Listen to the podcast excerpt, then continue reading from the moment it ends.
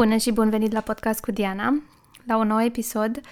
Săptămâna trecută am vorbit despre relațiile de cuplu și despre patru comportamente toxice care sunt extrem, extrem de dăunătoare relației. Vă spuneam săptămâna trecută că aceste comportamente sunt uh, poate mai periculoase decât inclusiv infidelitatea în cuplu și că devin niște predictori foarte evidenți pentru declinul unei relații. Ca specialist, când îmi vin cupluri în cabinet, este un lucru la care mă uit. Cât de des apar aceste comportamente în discuția dintre cei doi, cât de conștienți sunt de ele și care este rata de succes în a le opri. Și felul în care cei doi parteneri se raportează la aceste comportamente este predictorul pentru mine dacă relația de cuplu are șanse să-și revină sau nu. Acum, nu vreau să spun că există relații de cuplu care nu au șanse de întoarcere atâta timp cât ambii parteneri sunt implicați și dornici să schimbe lucrurile, pentru că nu este adevărat. Da? Dacă ambii parteneri lucrează cu ei înșiși și lucrează pentru bunăstarea cuplului, lucrurile se schimbă în bine. Numai că atunci când există aceste comportamente toxice și ele sunt foarte bine impregnate în comunicarea dintre cei doi, devine mai greu, poate. Da? Dar cu implicarea ambilor parteneri lucrurile se pot schimba în bine. Vreau doar să le trec uh, repede, repede în revistă, da, în evidență, pentru că nu vreau să intru în detaliu. Dacă nu ați ascultat podcastul anterior, vă invit să o faceți. Uh, vorbeam atunci despre critică, da, în relație, despre dispreț, despre defensivă și apoi despre blocarea conversației sau comunicării, ceea ce în engleză se numește stonewalling, adică atunci când unul dintre parteneri practic ridică un zid între el și celălalt partener și de acolo comunicarea este foarte dificilă. Vă spuneam la sfârșitul podcastului trecut că astăzi vreau să vă vorbesc despre nevoile din relație și am un model care îmi place foarte mult și pe care îl folosesc atunci când lucrez nu doar cu uh, cupluri, ci și cu uh, clienți individuali, uh, relații asupra cărora le atrag atenția și părinților, da, în relație cu copiilor. Uh, și despre ele o să vă vorbesc astăzi. E foarte important să pornim de la premiza că relația inițială dintre copil și familia lui de origine sau persoanele de atașament din viața lui reprezintă modelul, baza, structura pentru orice altă relație ulterioară, cu atât mai mult pentru relația de cuplu. Adică felul în care am învățat noi să ne îndeplinim nevoile în relație atunci când eram mici în familia noastră de origine, Așa vom încerca, mai ales dacă nu suntem conștienți de proces, așa vom încerca să ni le împlinim și în relația de cuplu. Iar dacă mama, tata, bunica sau ce alte persoane de atașament am avut noi în copilărie nu au știut să ne împlinească adevăratele nevoi relaționale atunci când ele au apărut, da? Noi nu am știut că ele există, nu am știut ce să primim pentru ele și nu știm nici acum să le cerem partenerului nostru de cuplu. Richard Erskine vorbește despre opt nevoi relaționale, valabil pentru orice relație autentică, valabil pentru relația dintre mamă și copil, valabil pentru relațiile de cuplu, valabil pentru relațiile de prietenie, valabil pentru relația terapeutică. Aceste nevoi există și pot fi împlinite în toate aceste relații. Prima despre care vreau să vorbim este nevoia de securitate, de a fi în siguranță în acea relație. Dacă ne ducem înapoi cu gândul la viața noastră de bebeluș și de copil în relație cu familia noastră de origine, o să ne gândim și o să ne dăm seama cât de important era atunci pentru noi să ne simțim în siguranță. Să fie un adult responsabil, puternic, care să ne protejeze de toate lucrurile rele care ni s-ar fi putut întâmpla un adult care să fie, cum să zic, farul, da, care ne ghidează, care ne creează un spațiu de siguranță în care noi să ne desfășurăm, care poate să pună limite, care poate să aibă grijă de noi. Dacă noi în relația de origine nu ne-am simțit în siguranță pentru că figura de atașament a fost absentă sau pentru că nu a știut uh, mama, tata, bunica cum să ne protejeze sau dacă mama, tata, bunica, bunicul au fost agresivi, violenți, verbal, fizic față de noi, noi am învățat să nu ne simțim în siguranță în relație. Și nu știm cum se simte siguranța asta în relație, cum să o cer, uh, că nu știm nici măcar poate că avem nevoie de ea. Și vom ajunge în relațiile de cuplu uh, să nu căutăm acest lucru, să nu căutăm să ne împlinim această nevoie.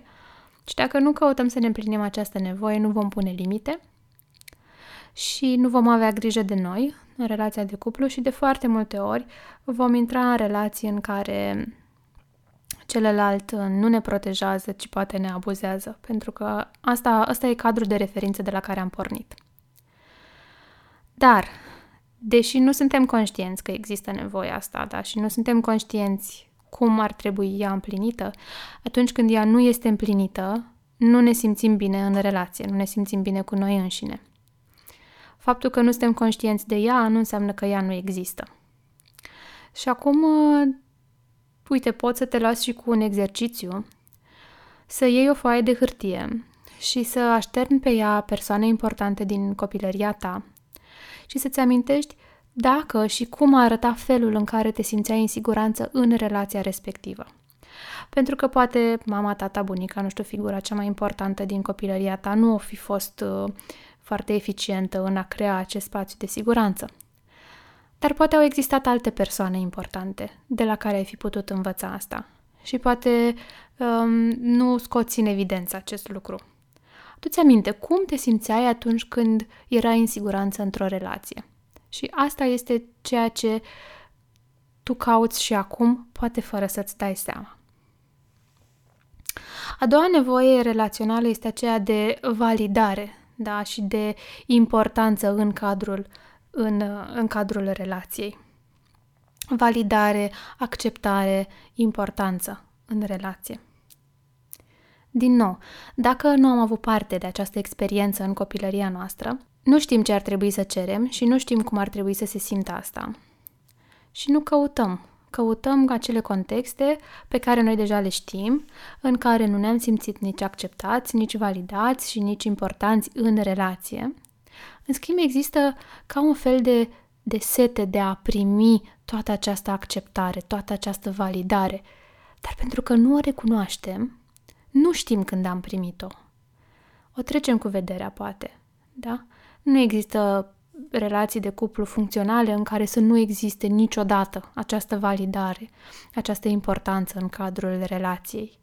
Doar că dacă nu am primit-o în mod constant în copilărie, suntem programați să nu o vedem și să nu o acceptăm. Și aici, din nou, e important pentru tine să tragi un, un aer în piept, să faci un pas în spate și să vezi care sunt contextele acelea în care primești aceste lucruri din relațiile tale de viață de cuplu, de prietenie, de familie. Vezi care sunt și cum te simți atunci când le primești. Dacă am vorbit despre această validare și acceptare în cadrul relației, haideți să trecem la nevoia, a treia nevoie, care e cumva similară, numai că acum vorbim despre a fi acceptat de către o persoană care să fie protectivă și puternică. Cum traduc eu această nevoie este nevoia de a fi acceptat și atunci când greșim și atunci când nu facem toate lucrurile așa cum ne-am, ne-am dorit sau așa cum așteaptă celălalt, a fi acceptat cu părțile noastre mai grele, mai greu de dus, da? A fi acceptat dintr-o poziție eu sunt ok, tu ești ok, chiar dacă lucrul ăsta nu ți-a ieșit bine, chiar dacă lucrul ăsta l-a, pe, chiar dacă acest lucru, nu știu, l-ai făcut greșit, la bază eu accept că eu, că eu sunt ok și că tu ești ok și ești binevenit în relație cu toate defectele tale. Hai să vedem cum putem lucra cu ele. Din nou, poate e un mesaj pe care nu l-am primit în copilărie, dar poate în copilărie am fost identificați cu greșelile noastre și rușinați pentru ele, până într-un punct în care am simțit că atunci când facem ceva greșit, suntem greșiți, greșit cu totul, Da? Dacă eu fac ceva greșit, sunt greșită cu totul, în toată existența mea. Nu a existat o diferențiere între una și cealaltă. Acesta este un, uh, o nevoie destul de greu de împlinit în relații, tocmai pentru că foarte mulți dintre noi nu a primit această experiență în familia de origine. Și atunci, nu doar că nu știm să o căutăm, dar nu știm nici măcar să o oferim celuilalt din fața noastră. E una din experiențele care apar în procesul terapeutic și care sunt uh, și care e, cum să zic, uh, schimbătoare de viață. Atunci când mă duc la terapeut și îi spun, știi, am făcut aia greșit și m-am purtat îngrozitor și am gândit nu știu ce și după aia nu știu ce am mai făcut și eu mă simt foarte rușinată de lucrurile astea și le spun totuși în cuvinte, iar terapeutul nu mă blamează și nu mă învinovățește și nu mă rușinează, ci mă ajută să găsesc soluții pentru problemele mele, îmi acceptă emoțiile, chiar dacă nu validează comportamentele. Asta este o experiență vindecătoare. Da, acela de a fi uh, acceptată cu toate emoțiile mele, și de a mă ajuta să mă separ de comportamentele pe care le aleg și care poate nu-mi plac. Este același lucru pe care îl transmitem copiilor atunci când uh, le spunem e ok să fii furios și uite, nu e ok să distrugi jucăria asta. E ok să fii furios și nu te lasă să mă lovești. Dar îți validezi experiența, emoția, trăirea pe tine cu totul și comportamentul acesta care nu este productiv, nu e constructiv, e dăunător, pe asta nu-l validez și îți atrag atenția asupra lui că nu e ok ce faci da? Dar tu ești ok. A patra nevoie din cadrul unei relații este confirmarea experienței personale. Am nevoie să știu că experiența mea este acceptată de celălalt pentru că și el a trăit prin experiențe similare. Și de asta este foarte greu să intri și să rămâi într-o relație de cuplu cu cineva extrem, extrem de diferit de tine. Căutăm oameni care să fi trecut prin lucruri similare cu noi, pentru că ne este mai ușor să ne deschidem și să ne simțim înțeleși și validați. Modelul părintelui perfect, care n-a făcut niciodată anumite greșeli, da, care tot timpul a făcut lucrurile bune, este nociv pentru relația cu copilul și din această perspectivă. Pentru că atunci când eu nu recunosc că am făcut și eu niște greșeli pe care copilul meu le face, el nu își împlinește această nevoie, da, de a îi fi confirmată experiența prin faptul că și eu am trecut prin așa ceva. Și atunci asta ne îndepărtează. Valabil și pentru relația de cuplu. E important să împărtășim experiențele similare și să vorbim despre ele, chiar dacă ele sunt unele de care poate ne este rușine. De exemplu, aseară, când a fost o seară foarte grea, am venea să trântesc ușa în urma mea și să plec văzând cu ochii să nu mă mai întorc niciodată. Sigur că nu fac asta, pentru că există o parte din mine care oferă structură, există și o altă parte din mine care iubește familia asta, există și o altă parte care vrea să fie aici, numai ca seară, în momentul ăla, era o parte din mine care vrea să nu mai aibă nicio responsabilitate. Eu voi spune asta în, în relația mea, atâta timp cât și partenerul îmi acceptă experiența și poate o trăiește și el câteodată. El zice, da, și eu am simțit la fel al alteri.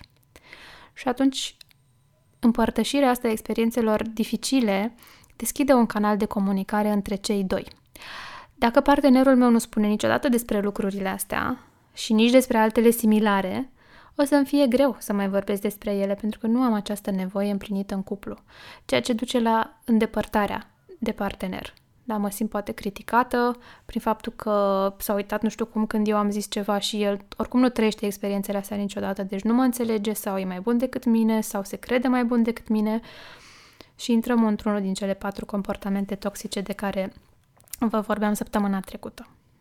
O altă nevoie foarte importantă în orice relație este aceea de autodefinire. Adică am nevoie să existe un spațiu pentru mine în care eu să mă definesc pe mine însămi. Să nu vine celălalt și să-mi spună lucruri despre mine, pentru că le voi respinge. Problema este că dacă eu mă definesc ca fiind incompetentă atunci când celălalt vine și zice nu, nu ești, ești foarte competentă, eu o să resping asta pentru că este o definiție a lui despre mine și eu în relații nu funcționez așa. E una din nevoile relaționale. Să fiu lăsată să mă definesc eu însă singură.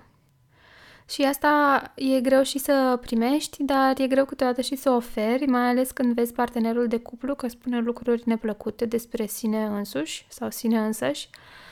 Și îți vine să zici, hei, dar tu nu ești așa, hei, dar uite, ești foarte competent sau competentă, dar ești foarte empatic sau empatică, dar celălalt nu se simte așa atunci și o să respingă ceea ce vine de la mine.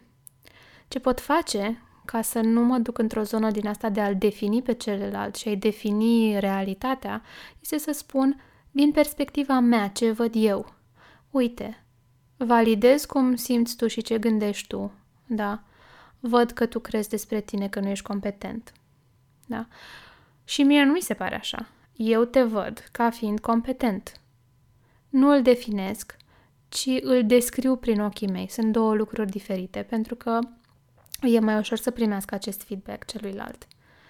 Există spațiul în care el poate să hotărască despre sine în ce fel este și există și reality check-ul, uh, felul de a verifica realitatea prin ochii celorlalți. Numai că nu e intruziv. Dar oamenii sunt foarte uh, rezistenți la tot ce pare intruziv. Așa se a nevoie din relație este aceea de a avea un impact asupra persoanei celelalte. Ceea ce fac eu, să văd că are o influență asupra partenerului meu de cuplu. Asta testează copiii foarte des, mai ales când părinții sunt pasivi în relație cu ei sau atunci când ei învață despre rolul lor în relație. Da? Deci nu neapărat că părintele face ceva greșit, ci poate copilul e exact în perioada în care el învață care este rolul și impactul lui în relație. Vedem asta atunci când recurg la comportamente foarte, foarte enervante, să le zicem, în mod repetat. Pentru că acel comportament al copilului, el a văzut că are un impact asupra celuilalt. Și lui îi place asta, pentru că se simte invitat în relație și se simte bine în relație. Ce are el nevoie să învețe este că poate avea un impact în relație și prin comportamente plăcute relației și nu doar rebele sau dificile. Avem nevoie să simțim că ceea ce facem noi, ceea ce gândim noi și ceea ce simțim noi trezește ceva în celălalt. Există un ecou în celălalt care e vine ca răspuns la ceea ce noi facem. E um, ca o, o saltea cu apă. Dacă eu mă așez pe o margine de pat, vreau să văd că mișc și pe partenerul meu care e pe partea cealaltă. Și viceversa. Puteți să vă gândiți aici, să luați tot așa o foaie de hârtie sau să vă așezați cu partenerul la masă și să vă gândiți în ce fel ceea ce faceți voi sau ceea ce face partenerul impactează pe celălalt și relația în sine. A șaptea nevoie din relație este aceea de a-l vedea și pe celălalt că inițiază. Că inițiază contact, că inițiază relație, că inițiază discuții, că inițiază orice lucru plăcut în relație. Nu vreau să fiu doar eu cea care lucrează la relație, nu vreau să fiu doar eu cea care investește în relație. Am nevoie să văd asta și din partea partenerului de cuplu. Și ce ziceam la începutul podcastului, că există șanse foarte mari de reușită pentru cuplurile care sunt implicate de ambele părți în procesul de vindecare a relației, vine și din această nevoie. Ok, un partener a inițiat poate procesul și celălalt a inițiat partea lui de a veni în acest proces. Câteodată fac eu uh, mâncare, câteodată inițiază partenerul meu și are grijă de mine. Câteodată eu îi fac dimineața micul dejun și câteodată inițiază el și îmi face cafeaua. Câteodată inițiez eu apropierea intimă, câteodată o inițiază el, câteodată inițiez eu discuțiile, câteodată inițiază el. E nevoie să existe un raport între cele două, pentru ca unul din parteneri să nu simtă că doar el um, participă la relație și pentru ca celălalt partener să nu simtă că este exclus din relație, indiferent că este exclus de faptul că doar celălalt inițiază și pentru el, el simte că nu mai are loc sau că simte că este exclus pentru că s-a retras singur din relație. A opta și ultima nevoie relațională este aceea de a exprima iubire. De a exista acest cadru pentru ca iubirea să fie exprimată. Acum aveți în vedere că fiecare persoană în parte are un alt mod de a-și exprima iubirea, însă e nevoie ca ea să plece dintr-unul din parteneri și să-și ajungă la celălalt. Și aici poate e utilă o discuție. Cum își exprimă unul din parteneri iubirea și cum își exprimă celălalt? Cum se așteaptă unul din parteneri să primească iubirea și cum se așteaptă celălalt? Câteodată, felul în care exprimăm noi și felul în care se așteaptă celălalt să primească iubirea sunt diferite și atunci mesajul meu nu ajunge la partener.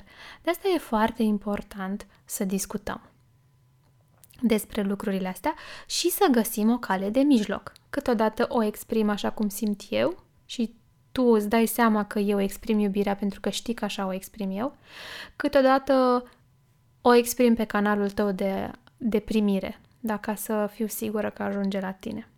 Și e când așa, când așa, da, e un dans în cuplu, da, e, interacțiunea din cuplu este fluidă. Înainte să închei acest podcast, aș vrea să le să vi le mai spun o dată, ca să vă rămână întipărite în minte și discutați cu partenerul vostru despre ele. Vedeți care sunt împlinite și care nu sunt împlinite și ce puteți face diferit dacă vreți să faceți ceva diferit.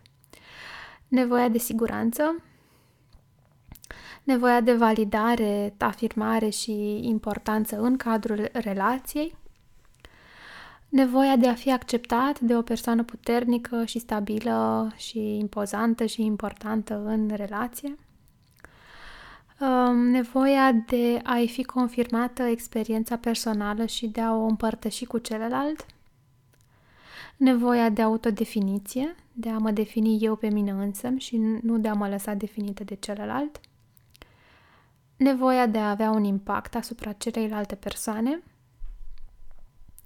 nevoia de a iniția și de a nevoia ca și celălalt să inițieze în cadrul relației, și nevoia de a exprima și de a primi iubirea. Vă las să vă iubiți și ne auzim uh, data viitoare cu un nou episod de podcast. Până atunci, nu uitați că puteți să-mi scrieți despre ce v-ar mai interesa să vorbesc. Adresa mea de e-mail este dianaarond.dianavijulie.ro